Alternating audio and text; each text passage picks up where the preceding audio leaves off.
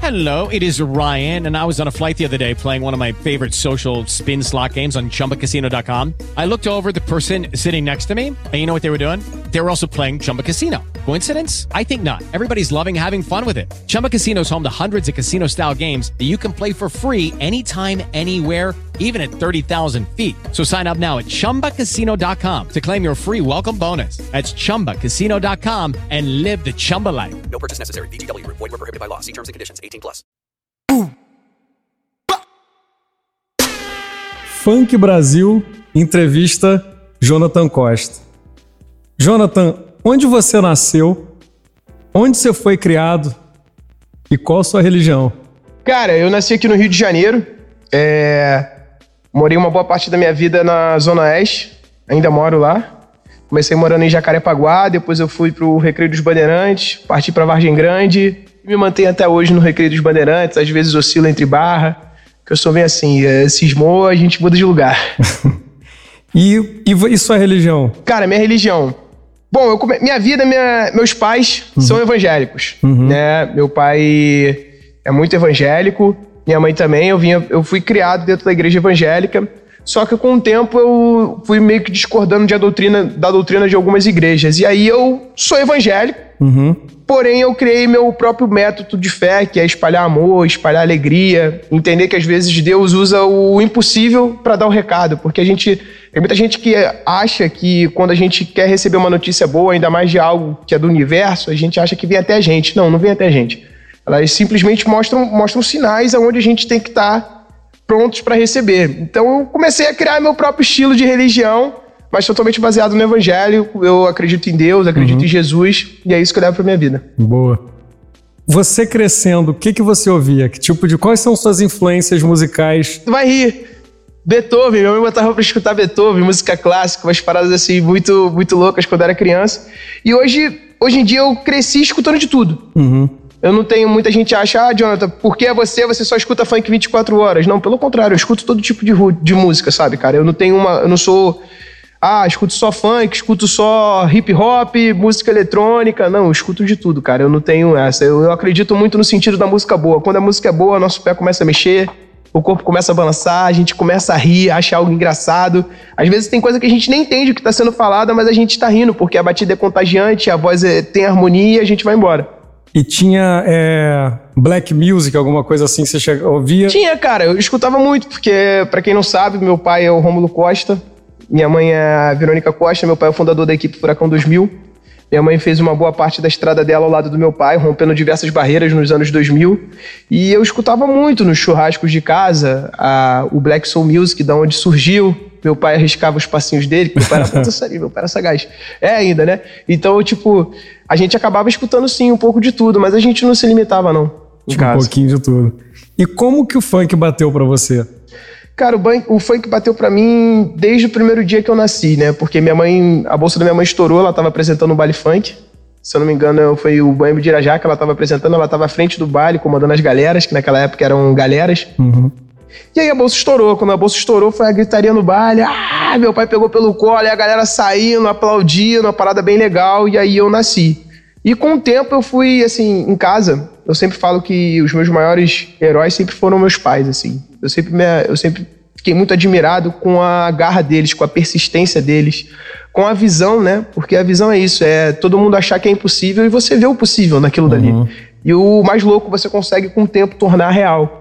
E eu fui me apaixonando, me apaixonando, me apaixonando, até que em casa a minha diversão passou a ser outra, minha moeda de troca. Porque lá em casa sempre, meus pais sempre foram muito rígidos em questão de estudo. Pra você ter uma ideia, minha irmã mora em Los Angeles, fala cinco línguas, faz um curso totalmente diferente, não quis partir para a área musical. Faz curso de ciência política, eh, economia, minha irmã é toda nerdzona. E você é o primeiro do funk. Eu, é, eu fui o primeiro que quis. e assim, meus pais sofreram muito, né, João? Assim, quem trabalha com entretenimento sabe que hoje a gente tá em alta, amanhã a gente pode estar em baixa, às vezes oscila muito, a gente tem que amar e tem que acreditar muito. Então, meus pais me botaram muito a fogo em vários momentos, de tipo, ah. Escolhe outra coisa, faz outra coisa, vai ser advogado, vai tentar uma carreira para juiz, vai tentar uma, uma- um outro tipo de carreira, e eu sempre persistindo naquilo, porque minha diversão era ir pro estúdio da Furacão, ver minha mãe fazendo a rádio, ver meu pai fazendo TV, E o que mais me encantava era os novos talentos, a galera Isso que a gente, vinha. desculpa, isso a gente tá falando de que época? Que ano? Falando de 1996, 95. E aí eu fui Me conta crescendo. mais dessa estrutura da O que, que a Furacão Cara, tinha nessa época? A Furacão 2000 sempre, ela começou com os equipamentos de som dela, que meu pai tinha. E aí depois, quando eu cheguei, quando eu nasci, a gente já tinha um galpão, um galpão meio velho, meio rústico, abandonado.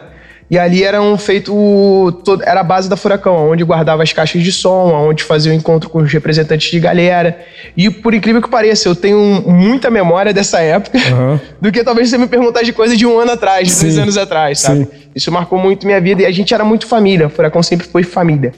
Eu acho que por isso que a Furacão continua com essa história até hoje, porque ninguém era ali só um, um representante, só um MC, eram todos uma família. A gente um cuidava do outro. É, na rua era tipo time. Se as pessoas falassem mal da Furacão, falassem mal do funk, aquela pessoa que trabalhava ou aquela pessoa que só curtia, defendia como pra Sim, ela. sim, sim. Aquele, aquilo dali que estavam falando era pra ela. Aham. E a Furacão foi crescendo. Esse galpão hoje possui, se eu não me engano, são seis estúdios de, de música. Existem até hoje. Existem até hoje. São quatro estúdios de TV, fora uma série de ilhas de edição, é, de, de som, de vídeo. Tem as salas de reunião.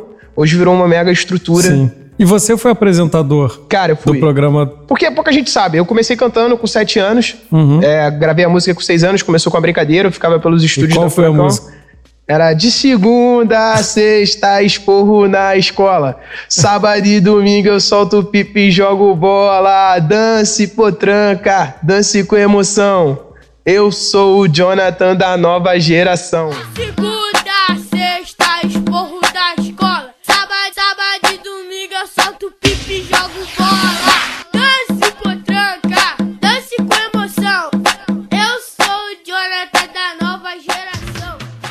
Isso foi um sucesso, você tinha sete anos. Sete anos, a gente rodou o Brasil todo. É, na verdade, eu gravei minha primeira música. Essa música eu gravei quando eu tinha seis e ela explodiu com sete. Mas a minha primeira música era uma montagenzinha que eu só ficava repetindo: Eu sou o Jonathan da nova geração. Eu sou o Jonathan da nova geração. E isso, pô, alastrou. O produtor na época era o Denis, que era o chefe, chefe dos estúdios lá da Furacão.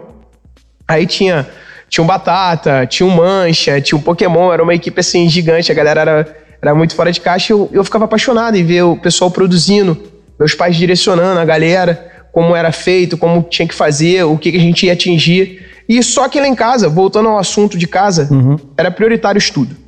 Era prioritário regras básicas, arrumar a cama. Sacou? Só podia fazer alguma coisa se tivesse com. Minha mãe tinha um checklist, que a gente chamava, que a gente chama até hoje, que a gente brinca, que é, são as- os 10 itens para eu poder fazer. Ah, eu tinha que sair de casa, tinha que fazer dever de casa, papapá. Depois de tudo aquilo, eu- eu podia escolher um hobby. Aí eu tinha minha irmã mais nova, tinha um, um- tio meu, que é um tio mais novo, mas é, ele era meio irmão, era criado com a gente, ele ia jogar bola, eu pedia pra ir pra Furacão. Eu esperava um segurança, um motorista, quando ia na brecha de voltar em casa pra almoçar, fazer alguma coisa e ter que buscar eles, eu falava, não, vou, vou, vou, vou. Era o seu hobby. Era o meu hobby. Aí eu ficava fascinado com aquilo, com a criatividade das pessoas. Perguntava aos meus pais, nossa pai, nossa mãe, por que que tem gente na escola que, graças a Deus, meus pais sempre tiveram uma boa condição de eu poder estudar num bom colégio, de eu poder ser, ter uma educação acima da média, né? Que hoje em dia, infelizmente, o nosso meio educacional é muito, muito básico e até menos do que o básico, infelizmente. E meus pais sempre cuidaram disso em relação a eu e minha irmã e todo mundo de casa, sempre bateram muito nessas coisas. Tanto que minha mãe é conhecida como mãe loura pelo fato dos conselhos dela, pelo fato dela sempre direcionar a galera para uma faculdade, sempre mostrar que a educação é o caminho, é o conhecimento, é a liberdade. E eu ficava muito intrigado, porque na época o funk ele chocou muita gente. Porque o funk ele nasceu das, das periferias, das favelas, das comunidades, e ele vinha tratando uma realidade onde as pessoas muitas vezes queriam esquecer. Então, quando ele vinha, ele dominava o asfalto porque era a voz do povo, irmão. Tava no asfalto também. Tava em tudo que é lugar. Não adiantava tampar o sol com a peneira. Então, às vezes, as pessoas tomavam aquilo como choque. Porque é um crescimento real, intenso e desordenado. Quando vem, alastra, irmão. Você não sabe de onde tá vindo, quem tá vindo, quem comandou, como é que foi feito, como é que para, como é que continua. Tem aquelas pessoas isoladas que vêm trazendo a sua realidade. E a Furacão, ela vinha com papel de quê? Ela pegava aquela música e transformava. Às vezes vinha com palavrão, às vezes vinha com uma coisa muito muito forte, muito, sabe, muito violenta. E ela falava: não, vamos fazer uma versão que surgiu as versões light. Vamos fazer uma versão light, não precisa ser assim. E aí a pessoa ia crescendo e aquilo foi me encantando, não tinha como não me encantar. E eu perguntava muito, pai, mãe, por que, que as pessoas olham pra gente e dizem, olha, o funkeiro, e olham virando o rosto? Por que? Que, que tem de errado ser funkeiro? Aí minha mãe sempre falou, meu filho, hoje eles viram a cara, amanhã eles vão curtir a gente. E não é. Cara, eu tô falando de. Eu tenho 26 anos, eu tô falando de 16 anos atrás, 18 anos atrás, 19 anos atrás, onde meu pai falava: Ó, peraí que você ainda vai ver a gente tocando na novela, hein? A gente ria em casa. E hoje o funk tá aí, É. tocando no mundo todo. Então, assim, a gente tem que bater palma sim. Meus pais tiveram erros e acertos, comum de qualquer ser humano, comum de qualquer pessoa que tá nesse tempo persistindo. Mas eles tiveram uma grande contribuição no funk, porque eles deixaram muito de construir um patrimônio deles para investir num programa, para investir num programa de rádio, porque muita gente não sabe, mas a Furacão pagava. Sempre pagou, como uma igreja. A gente não recebia um salário para estar ali com a Furacão 2000. Pelo contrário, a gente tinha que pagar e tinha que ainda dar o patrocínio que entrava. Só que a gente insistia no movimento, insistia na ideia, no conceito que é o funk. E isso abriu muitas portas. E ali, cara, eu fui me apaixonando. Eu fui me apaixonando e com sete anos eu fui proibido de cantar. Quando eu tinha sete anos, o juizado achou que eu não cumpria minhas obrigações, sendo que eu sempre fui. Eu falava esporro na escola, eu sempre fui um bom aluno. Porém, eu sempre fui muito questionador de tudo. eu, sempre, fui- eu sempre fui o chato do. Por que isso? Por que aquilo? Mas por que? Eu sempre. Então aí a brincadeira sempre foi essa, de esporro na escola, porque eu perguntava muito. E, e aí eu fui proibido de cantar. Eu tive que parar de cantar e aquilo. Eu fiquei muito mal na época. E eu descobri novos amores. Foi quando eu comecei a brincar em casa de apresentar programa de TV, programa de rádio. E aí, com os meus 12 anos, eu voltei a substituir nos programas da Furacão 2000. Eu entrava como substituto. Uma coisa oito nos programas à tarde, né? Que tinha um horário que eu podia apresentar. Eu comecei a fazer na rádio. Mas de supetão, ficava do lado aqui, cutucando meu pai. Meu pai, ah, tá aqui ele, meu filhão. Eu já entrava, já falava um monte de coisa. E, e aí fui tomando meu espaço Sim. fui aprendendo mais, fui me ouvindo, fui me assistindo, fui vendo o que eu errava, o que eu acertava. E aí eu tive meus próprios mentores pessoais, que um grande salve ao Luciano Huck, ao Marcos Mion, a galera assim que me ajudou muito a expandir meu vocabulário, a minha presença quanto à apresentação, quanto a ser radialista. E aí eu fui aprendendo e, meu irmão, é cachaça, a gente vai amando aquilo e vai indo embora. Porque eu acho que o segredo da vida é esse, né, João? Quando a gente faz aquilo que a gente ama, a gente fica imbatível. A gente, irmão, fica aquela coisa diferenciada. Por quê? Porque a gente não tá ali, dinheiro é bom, traz conforto, é. Mas a gente faz o que a gente acredita. A gente faz aquilo que dá brilho nos nossos olhos. Então não tem essa. E aí foi embora. E depois de tudo isso, depois de eu ficar até meus 19 anos, 20 anos ouvindo que eu era o herdeiro do trono, tipo Game of Thrones, bagulho doido. Aí eu era o herdeiro do trono. E tinha essa pressão? Você sentia essa pressão? Cara, não dos meus pais, que meus pais nunca quiseram que eu trabalhasse com isso. Meus pais queriam que eu procurasse outras áreas. Mas a galera de fora sempre encontrava. É contigo, é vambora, é, é você, não tem jeito. Só que eu nunca levei como pressão, eu sempre levei aquilo como, caraca, vou me preparar pra isso, porque é isso que eu quero. Independente de vocês falarem ou não, eu sempre quis isso, entendeu? Sim. E aí, cara, com 19 anos eu falei, não, eu não, eu não quero pra ser herdeiro, você tem que querer que seus pais saiam de campo. Ou que eles se aposentem ou que eles morram. Eu não quero nem isso, Nenhum, nem de nenhum nem outro. Eu decidi sair de herdeiro pra construir meu próprio patrimônio, meu próprio, meu próprio reino.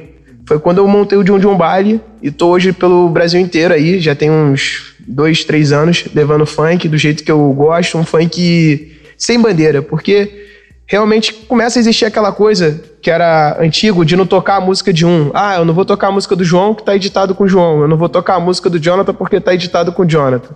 Peraí. O cara que tá assistindo a gente, a pessoa que tá ali dançando, ela não quer saber de quem é a música, se tá editada com quem. O cara quer dançar. Sim. Se a música for boa, vambora.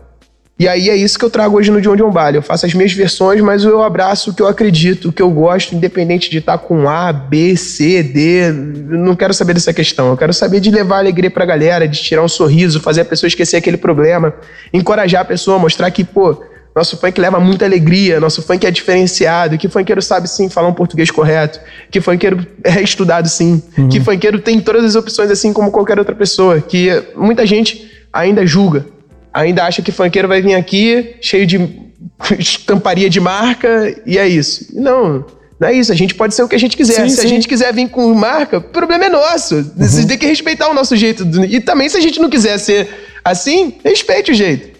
E eu sempre briguei muito por isso e luto por isso. E hoje com o John John Bale eu faço isso. Hoje eu começo com o meu Demais. projeto rodando como DJ, que foi minha nova paixão. Uma paixão que eu descobri com 18 anos, onde eu brincava nos bailes. Brincava de ser estagiário, porque eu fui chefe dos DJs da Furacão, Uhum. fazia escala pra quando a gente ia. A Furacão, pra você ter ideia, a gente chegou num sábado qual- a ter desculpa- 42 bailes, né, cara? Cacete. E quais foram os DJs que te influenciavam? Te Cara, influenciaram? Todos até hoje. Não teve um DJ, porque todo DJ tem sua particularidade. sim, sim. Então, Mas assim, cita aí uns três assim Cara, da. eu, eu curto muito, até hoje, Batutinha, um fenômeno, porque o Batutinha era além de DJ, era produção musical. Denis, não tem como a gente não, não falar do Denis. Foram caras que, que eu me apaixonei muito. E o Malboro, por quê? Porque são três pessoas que são à frente do tempo. Uhum. Eles sempre levavam pro público algo além da mixagem, algo além da produção musical. Isso desde a época de Furacão e até hoje em dia. São três caras, três nomes aí, onde eu tenho no, no meu cartucho que eu admiro demais, que eu acho fantástico. Que toda vez que eu paro pra assistir um show, eu, eu, eu, eu fico de cara. Sem contar você, sem contar Zé Pretinho, Rafa Lima, a galera que, porra, também chega fazendo um, um conceito diferenciado. Mas dessa época de Furacão, esses são os três nomes que eu falo assim. Ixi, que Isso. doideira. E, e de MC? Cara, de MC são vários. Eu curto muito. Indoca. Eu acho, cara, surreal. Te influenciaram de alguma maneira? Cara, todos MCs em si me influenciavam, porque todos eles é isso que eu falo sobre a singularidade. O que o funk sempre me trouxe não era aquela coisa formada. Olha, eu não tô falando isso dos outros ritmos, mas às vezes a gente vê um artista que a gente fala, nossa, é igual ao outro. O funk nunca teve isso, cara. O funk, um cara é totalmente diferente do outro, e daqui a pouco um vem, surge um. Tu não, não sabe de onde vem a criatividade. O cara vem e traz a criatividade. Desde aquela brincadeira do cara mandar você descer, eu posso falar, desce, desce, desce. Aí vem um amiguinho lá e fala, desce aqui, desce aqui, desce aqui, desce. Já mudou. Já mudou. Então é a criatividade do funkeiro. Então todos os funkeiros até hoje em dia é, me inspiram muito, porque eles têm a sua singularidade, eles têm a sua luta, eles têm a sua batalha, eles fazem aquilo que acreditam e, e disso eles se destacam. Eu te cortei Cidinho Doca e você. Cara, eu tenho o Cidinho Doca, que eu acho fenômeno. Eu acho Kevin Chris, cara, um monstro. Eu acho TH, um monstro. Eu, assim, da nova geração. Então, É muita gente que. O Bob Rum, caraca, máximo respeito. É que muita gente da antiga, às vezes a galera hoje em dia atual, escuta assim, mas não sabe. Eles eram também bem, meu irmão, bem rockstar, meu irmão. Os caras chegavam, eram muito à frente do tempo e até hoje eles são. Você para pra trocar uma ideia com eles, é sempre enriquecedor, sabe? Grande Mr. Catra, Sapão. Pra mim, Sapão é o nosso Tim Maia do funk. Entendeu? Mr. Catra é o cara que mostrou que ele pode ser quem ele quer, a hora que ele quer e todo mundo vai respeitar. O Catra ele tinha uma singularidade que era absurda. Ele era o único capaz de chegar em qualquer emissora do país, em qualquer festa do país, seja de A a Z, do mais rico ao mais pobre, e falar: agora vai começar a putaria e todo mundo rir, todo mundo achar aquilo ícone, achar o máximo, porque é a verdade do Catra e todo mundo vibrava e todo mundo curtia aquilo e não levava pro tom pejorativo. Porque hoje em dia você vê, tem gente que você fala oi e o cara fala: "Ih, falando oi por quê? Já quer, sabe? Sim, sim, sim. E o Catra, ele expandiu, ele foi um dos primeiros caras a romper essas barreiras. Sim, até do mundo onde a gente não acreditava muito que era o sertanejo, que é um, é um ramo bem fechado. O Catra era... chegava entre os sertanejos era a alegria de todo mundo, entendeu? Pelo aquele jeito dele ser, por ele defender aquilo que ele acredita.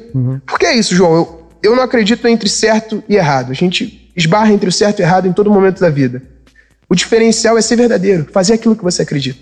É reconhecer o seu erro, aprender com ele. E quando você bater de frente com o acerto, saber que esse é o lugar que você tem que continuar indo. Então, é isso que a vida é. Pra mim, Jonathan, sabe? E, e eu divido isso com todas as pessoas que eu acredito. E, e essas pessoas que eu falo, que eu, que eu tô dizendo, são pessoas que me mostraram isso na prática. Sim. E como é que você vê a cena hoje de funk? O maior produto de exportação do Brasil. O maior produto do streaming, o maior, a maior fonte que o Brasil tem para solucionar grande parte dos seus problemas culturais e econômicos. Porque hoje o artista de funk ele é como se fosse o artista de, de hip hop dos Estados Unidos, é como se fosse um cara à frente do tempo, porque ele traz a realidade dele, ele traz um streaming muito forte, ele pode comunicar para pessoas que a gente às vezes não consegue comunicar a importância. Por exemplo, vamos chegar hoje pegar um artista atual. Se a gente pega o Kevin Chris, as músicas estouradaças, mais uma barreira vencida, Lola Palusa. Post Malone pedindo para ele cantar dentro do show do Post Malone, fantástico. Você acha que o Kevin queria chegar dentro de uma comunidade e falar, qual é, galera? Vamos estudar? Tem como a gente fazer músicas com, com mais swing se a gente estudar sobre a música? A galera vai ouvir. É muito melhor do que talvez um professor chegar lá de terno e gravata, não desvalorizando os professores. Os professores são muito importantes, tá? Mas às vezes o aluno não quer. Sabe aquele conselho de casa que a gente escuta do amigo? Uhum. Às vezes a gente está em casa, infelizmente é a realidade. Sim. A gente ouve o conselho do pai e da mãe e a gente fala: hum, né, você tá chato, na sua vez você quis viver, né? Agora você não quer deixar eu viver? Aí vem um amiguinho e te fala o mesmo conselho. Caraca, João, você tá certíssimo. Às vezes é isso, a gente pode usar o funk como essa ferramenta. A gente pode unificar o professor e o funkeiro. Você vê, cara, que hoje eu, eu vejo vários amigos estudando para cursinhos. Tem funk no cursinho, é muito irado, sacou? Aí o cara fazendo a rima em cima da matéria do cursinho. É isso que a gente tem que pegar. Não é ter vergonha de assumir o funk como ritmo brasileiro, não é ter vergonha do funk. Não, vamos abraçar. O funk também é ritmo nosso, assim como o samba. Passa por vários preconceitos, tem muito o que crescer. Tem coisas boas, tem coisas ruins, como em qualquer área. A gente não está livre disso em nenhum lugar. E o funk não é diferente. Então, ao invés de a gente apontar o dedo, ao invés de a gente julgar, por que, que a gente não passa a guiar? Por que a gente não passa a orientar? Eu vi uma entrevista tão maneira da Anitta, onde ela falava que ela não. Com 18 anos, ela não tinha ido na lagoa ainda. Que é uma realidade. É, sim. Choca, mas é uma realidade. É. A gente está falando de um bairro. Sim. Onde talvez se você pegar um ônibus é uma hora de distância, sim. 40 minutos de distância. É isso. Ao invés de a gente apontar o dedo, a gente pode usar o funk como uma ferramenta para trazer essa galera pra gente, pra gente renovar, mostrar que existem outros caminhos. Então, cara, eu acho que o funk, eu acho não, eu tenho a certeza que o funk é o maior produto de exportação, um dos ritmos mais fortes do mundo do mundo. Porque quem viaja sabe, quem não viaja, a internet está aí para mostrar isso. Uhum. Que o funk, onde chega, ele alastra uma multidão. Não importa se você sabe falar português, inglês ou não. Você vai na batida, você vai no swing, você vai na melodia e vai embora. Eu ia te perguntar o que, que você acha que vai acontecer com o funk no futuro, mas eu acho que você já respondeu. Total. Toma aí, monstro. Quer fazer mais nenhuma, não? A gente. Ah, tchau, bicho. Is Ryan here, and I have a question for you. What do you do when you win? Like, are you a fist pumper? A woohooer, a hand clapper, a high fiver. I kind of like the high five, but if you want to hone in on those winning moves, check out Chumba Casino. At ChumbaCasino.com, choose from hundreds of social casino style games for your chance to redeem serious cash prizes. There are new game releases weekly, plus free daily bonuses. So don't wait. Start having the most fun ever at ChumbaCasino.com. No purchase necessary. VGW. Void were prohibited by law. See terms and conditions. 18 plus.